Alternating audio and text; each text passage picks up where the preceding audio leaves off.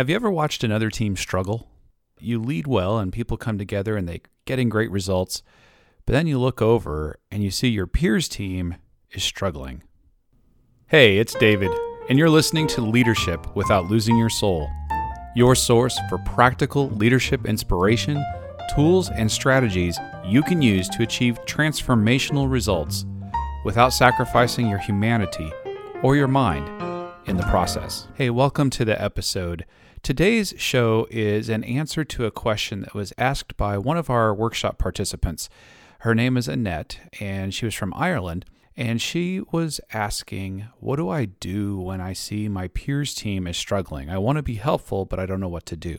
And so, while we're on that note, I love to answer your questions. I'd love to do a show or maybe a question and answer segment at the end.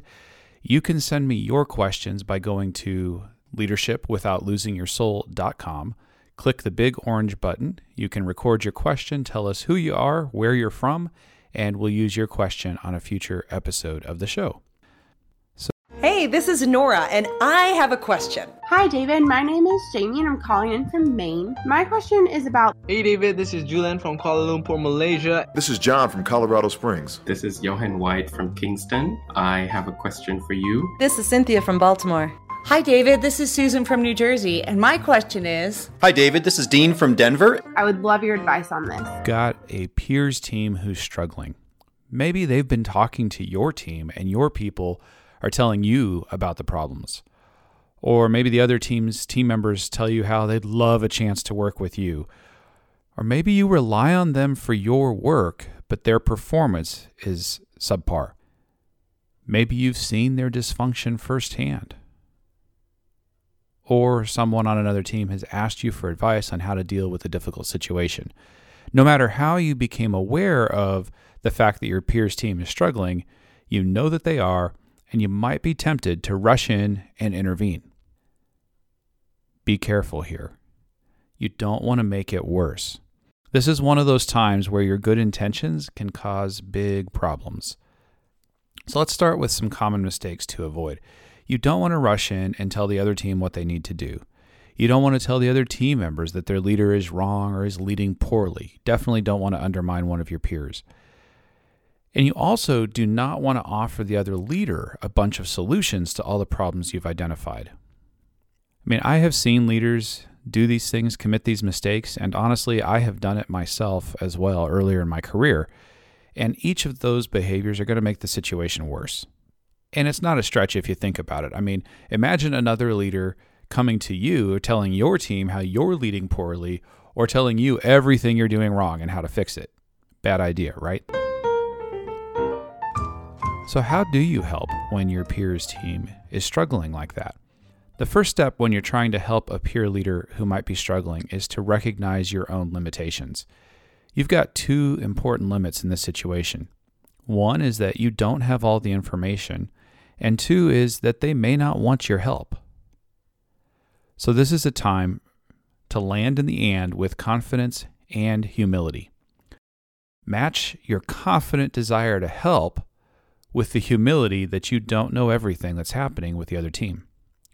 So let's look at how to do this in the two most common scenarios where your peers team might be struggling. The first scenario is where you've seen the problem yourself. You've observed the problem, you're talking with the team's leader. This is where you're going to want to use an inspire conversation to alert them to what's going on. So if you haven't listened to the episode on Inspire, I recommend you do that, but I'll run through it here for you and how this would work. So Inspire, if you're new to the show, is an acronym for how to plan for and have tough conversations.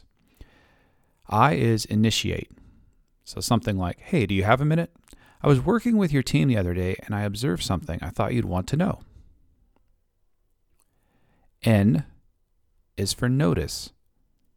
You would say, "I noticed that they were and then you would describe the concerning behavior. For example, I noticed they were using the old process to, or I noticed that they were arguing about the right way to do this.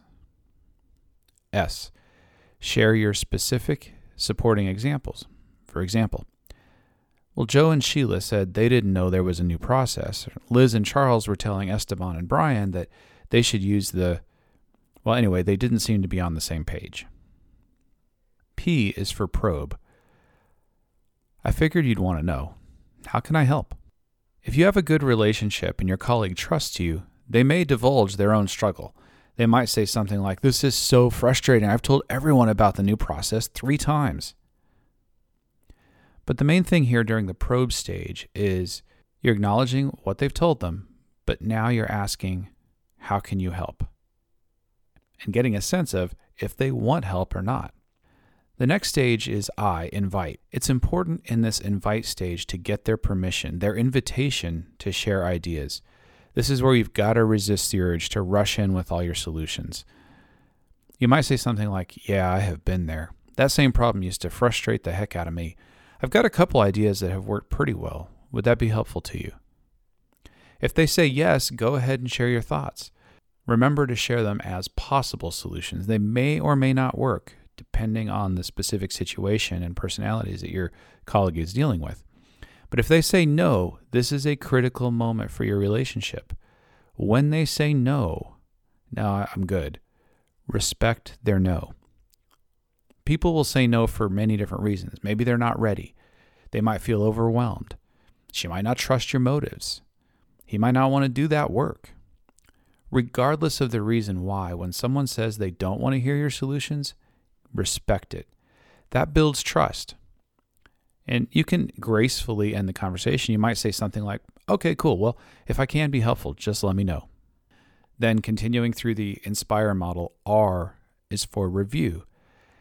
If they did want some help or want to hear your ideas, as the conversation wraps up, you can do a quick check for understanding. For example, all right, well, you're going to do that five by five communication technique, and I'll send you the templates I developed uh, by the end of today. Does that work for you? Now, if they turn down your offer for help, your check for understanding might look like, well, I want to make sure we're on the same page.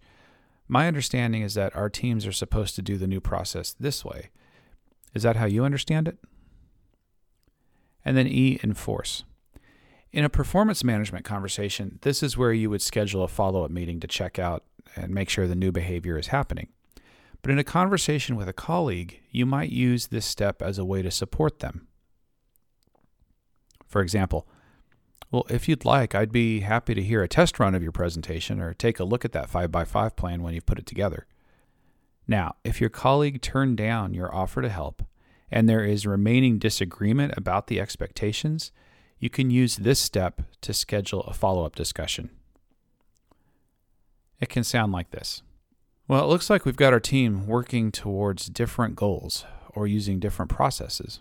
My understanding is that we're all using the same process, so I'm thinking we need to talk with the leadership team or our supervisor on Friday and clarify what we're supposed to be doing. So that's the first scenario where you have observed it directly. You have an inspire conversation. You respect their no, but you take the appropriate next steps as you need to. Now let's talk about the second very common scenario where their team member tells you it's bad.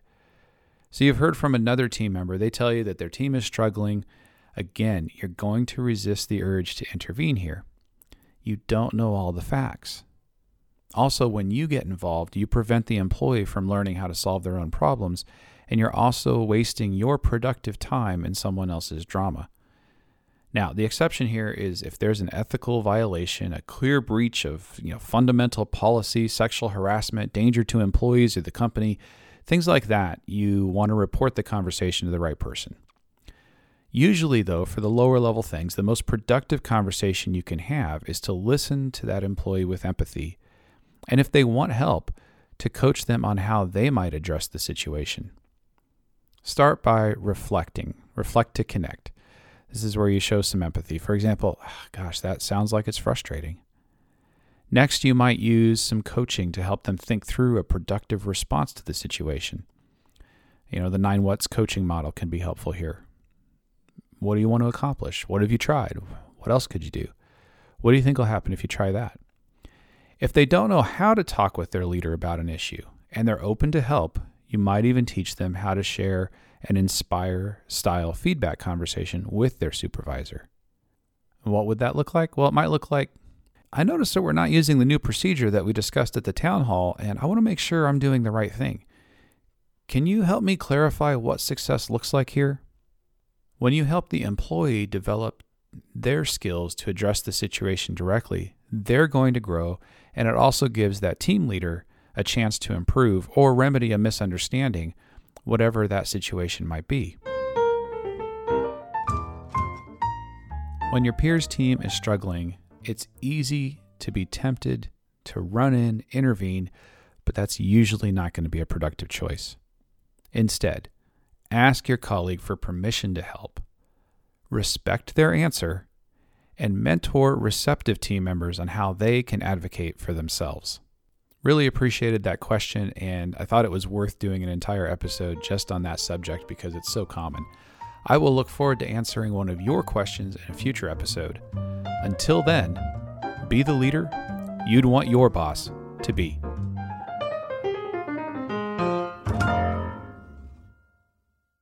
This podcast is a part of the C Suite Radio Network. For more top business podcasts, visit c-suiteradio.com.